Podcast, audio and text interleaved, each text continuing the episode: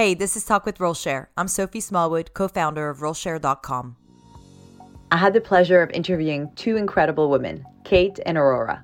They are the co directors of strategy and growth at BT Security in the UK, and they have one of the first director level job shares at the company. Kate and Aurora share with us their experience in job sharing, how they manage their team, and the benefits and challenges they face so far. If you are interested in learning more about job sharing and how it can work at the director level, you won't want to miss this episode. We're currently Director of Strategy and Growth with BT Security. We cover strategy, transformation, go to market, and it's at the director level. This is one of the first director level job shares at BT, and it manages customers of all sizes across 180 countries. It's really quite a broad reaching role. So it's it's perfect for a job share.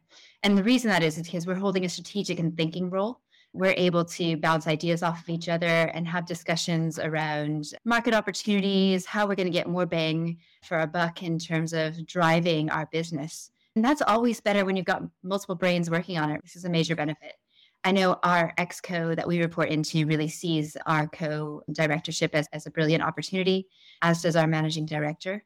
And we're starting to see the benefits of being able to bounce ideas off each other, both strategically and from a transformational perspective. Let's talk a little bit about your why. What was the motivation? I was doing the role already on an interim basis. I was loving the opportunity, but I also knew that I wanted to go part time for various reasons. My husband was going from part time to full time. My kids are five and eight, so just at the age where they still want me around. So it was the right time for me to go part time. But just because you have kids doesn't mean you lose your ambition. So a job share was a great opportunity to have the best of both worlds, as it were. And the business, when I pitched the idea in the first place, have just been hugely supported throughout. And then I did my speed dating around, and Aurora was actually suggested by our managing director that we'd worked together in the past. And so one thing led to another, and we did our interview process together, and here we are in the role. Very similar in terms of a desire to go part time. I've got a one year old at home and a three year old. And when I came back from maternity leave and having my daughter, I was faced with a situation where I was in a current director level role. It started to require traveling to America and to the north of the UK. And I couldn't sustain that. So I had to step away. Um, when this job opportunity came up, we jokingly called it a unicorn because we just couldn't believe how wonderful it was to be able to pick up a director level role, really lean in on strategy and make some business change impact across the business while doing so at a part time level. And that was really compelling, right? Because it meant that I could still take my professional career seriously, but also be home to look after the little ones who need a lot of support in these few years. When people are recruiting, they're oftentimes looking for this unicorn that can solve everything they're looking for in the job description. Very hard to do with just one person. Who you together actually can create this unicorn out for the company. Really, when you look at the skill set that Kate and I have combined, there would be no other candidate that could do this role. So I come from a transformational go to market rich experience, and Kate likewise comes from a strategy and propositions rich experience. And together, we've got 32 years of experience doing that, which is phenomenal for the employer. What other value do you think your business is getting specifically because the two of you are sharing a role. So you get increased productivity, increased accountability. We get this complementary skill sets, which I just mentioned, and you get that built in sounding board and support. So there's so much more that Kate and I can do co- together collaboratively that we wouldn't be able to do if we were holding the role alone. I'll give you an example of when we started to prepare our priorities for the current quarter we're in. And this is actually one that, that really highlights the benefit of a truly flexible job share. So I flexed one of my working days so that we could have more time together, so that we could have a really rich few hours planning out what would be priorities for us, what would be priorities for the team, and what we really needed to get done this quarter to set us up for next financial year as well.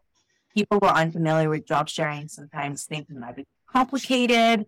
They get confused around how the handover might happen. And maybe we can go into the nitty gritty of how to share your job. Clear handovers have been absolutely pivotal for us. So some of the tools that we use, we have this very increasingly detailed and rich shared notebook. So we use OneNote, and that's what we use for our, our ongoing priority list, but also notes from relevant meetings, particularly where it's been one or other of us in those meetings. So we put a summary of the decisions mm-hmm. made, any actions that came off the back of that, bump into our shared to do list. We've got a shared team site just between the two of us where we can share key documents that we're working on. One of the things that we recently introduced was some shared teams chats with our teams, so with our direct reports. That's an opportunity for them to benefit from how organized we're having to be. And it just becomes that shared repository of discussions had, decisions made, actions, questions that we all three of us have visibility of. On top of that, then communication is absolutely key, right? We've got a shared WhatsApp, which allows us to reach out to each other on non working days for things that are urgent. And it's almost a lifeline. So if something major comes up, Kate's, away, Kate's able to be aware of it immediately, even if it's on my working day and vice versa. So it's still really early for us in terms of our co directorship. But what we have since learned in, in the first few months of ramping up is that those one to ones with our direct report are absolutely critical. And we had at some point thought that we could divide the team and have each person look after a subset of our team. That's fine from a line management perspective, but in terms of the breadth of our role and being able to see the entire horizon of what's happening, almost standing at the balcony and watching the plays, we actually need to be collectively in those one to ones. So we've identified the absolutely critical one to ones that we need to be in together, and we join those collectively every Wednesday, no matter what. And then we aim to or endeavor to meet with the rest on a Wednesday, but at least fortnightly. Um, so we're getting that connection with our direct senior management team, empowering them to do their best work, making sure they're getting time with both of us, which is critical, and keeping that visibility. And the final thing is that we do speak regularly at the handovers. So on Wednesday, Kate is there for me to make sure that although we overlap, the end of the day, we cover anything that might be crucial for me to know that I haven't already been briefed on. And likewise on Sunday, Kate and I have a good old chat about what happened over the course of the week while she's been away. So Kate works Monday to Wednesday. I work Wednesday to Friday. And we've got that overlap day on a Wednesday. I can't underestimate the importance of the admin and the diligence around communication, especially at a director level role. Um, and I think anybody could do a job share at a director level role, provided that they are compatible and communicating and that they're making sure that they're very diligent around that piece to make sure the other person succeeds. And we're both in it to win it, as it were. We both benefit from this working out, both from a career perspective, but also from a lifestyle perspective. And I know I speak for both of us when we say we're, we're, we're more than happy to invest in those Sunday evening chats, for example, because it's furthering our, our shared role. Love to know the size of your team right now. And also, I know you're relatively new to the job share. How many months have you guys been job sharing? We've been job sharing for three months now. We manage a team of about 35 to 40 people. So we have we have six direct reports. And do you both manage the direct reports or do you split half and half with the dotted line? Yes, we divided the direct line reports from a line management perspective based on our own strengths, with the view that we would line manage uh, a subset of the team and the other person could mentor them. So they would get weekly one to ones with each of us or fortnightly depending on how we can squeeze them in. And then monthly, they would get some mentorship with the other person. So they're seeing us both regularly, but for different things. And we're setting that up now. I think that's at the end where we're going to go in terms of ambition. That doesn't stop them from accessing us at any level when they need to. So we have delineated between the line management responsibilities and the day to day running of our business unit. Why not just two part time people split the job? Why job share? So I think in a remit like ours, where we've got an overall role that's strategically important to the business, we need to continue to provide vision and direction to the team. This can't be done piecemeal. So although we might pick up particular pieces of work or action points, I think ultimately we need to be looking at this holistically to be successful. So we've personally found that by allocating to just one person, you can get blinders, which will hinder the strategic thinking and the transformational progress. So Kate and I have been working really diligently to make sure our handovers are utilized 110%, uh, and that we we can ensure we both see the overall landscape. Because Kate was already in role and I'm ramping up, I'm new to the business unit, I'm new to the director level role. We've got to be extra diligent around this. Kate is supporting me and she's got a bit more knowledge and expertise than I do. But there's a point where I think we'll both be on par and we'll start to see the benefits of the way that we're operating. How did you talk about addressing conflict if it ever comes up? We agreed on the principle that we need to provide a united front to our team, to our stakeholders. So that is in place. and we will take away areas for discussion and make sure that we have those very honest conversations when it's just the two of us. As I said before, we're both committed to each other and this job share. We just want to make sure that we are working through any areas of disagreement or conflict. And I think it comes back to honesty. We have been from the very, very beginning of this process, even through the interview process and the negotiation process, we've been honest with each other about what is important to each of us and we've worked through it. People sometimes worry about the unknown. And one question they have in a job share is if one person underperforms and then the other person has to pull weight. How would you address that?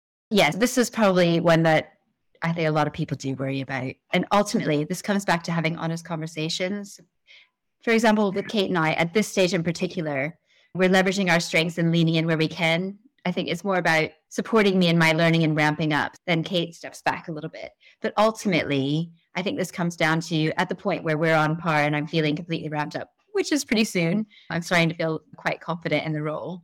We are working collectively to identify our weakness areas, to upskill each other, or to delegate to make sure we're successful. This comes from being both empathic and humble with each other because there will always be areas, particularly in a role of this size, where one of us outperforms the other due to experience or perspective or just the way that the working week operates. So, for example, in our team, Monday to Wednesday are really busy.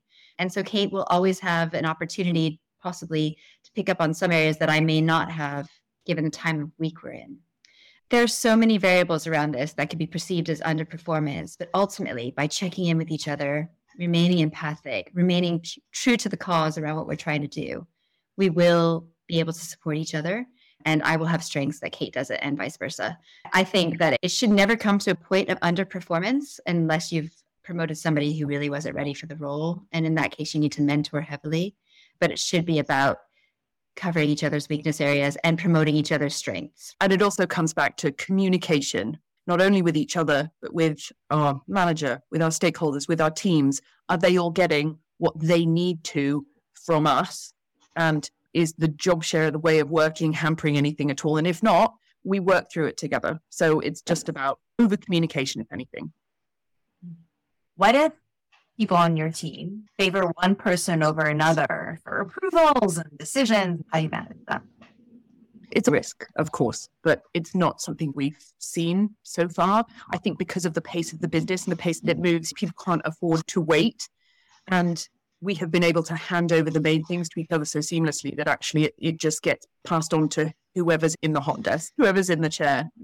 I think it comes down to the fact that we're both very people focused. We've got a very similar approach of empowering our team and just being there to coach and support them. So I think even if there was a preference, they would likely get a very similar response from one or other of us. Also, I think from the stakeholders upwards, right? I think this is only a strength. If you're managing stakeholders upwards or even across the collegiate area, if one of those stakeholders has a preference for the other, then this can be beneficial, right? Because that person can help you open doors. Or if you're seeing blockers in terms of getting something done, but they've got a strong relationship with the other counterpart, then you can possibly move things along quicker.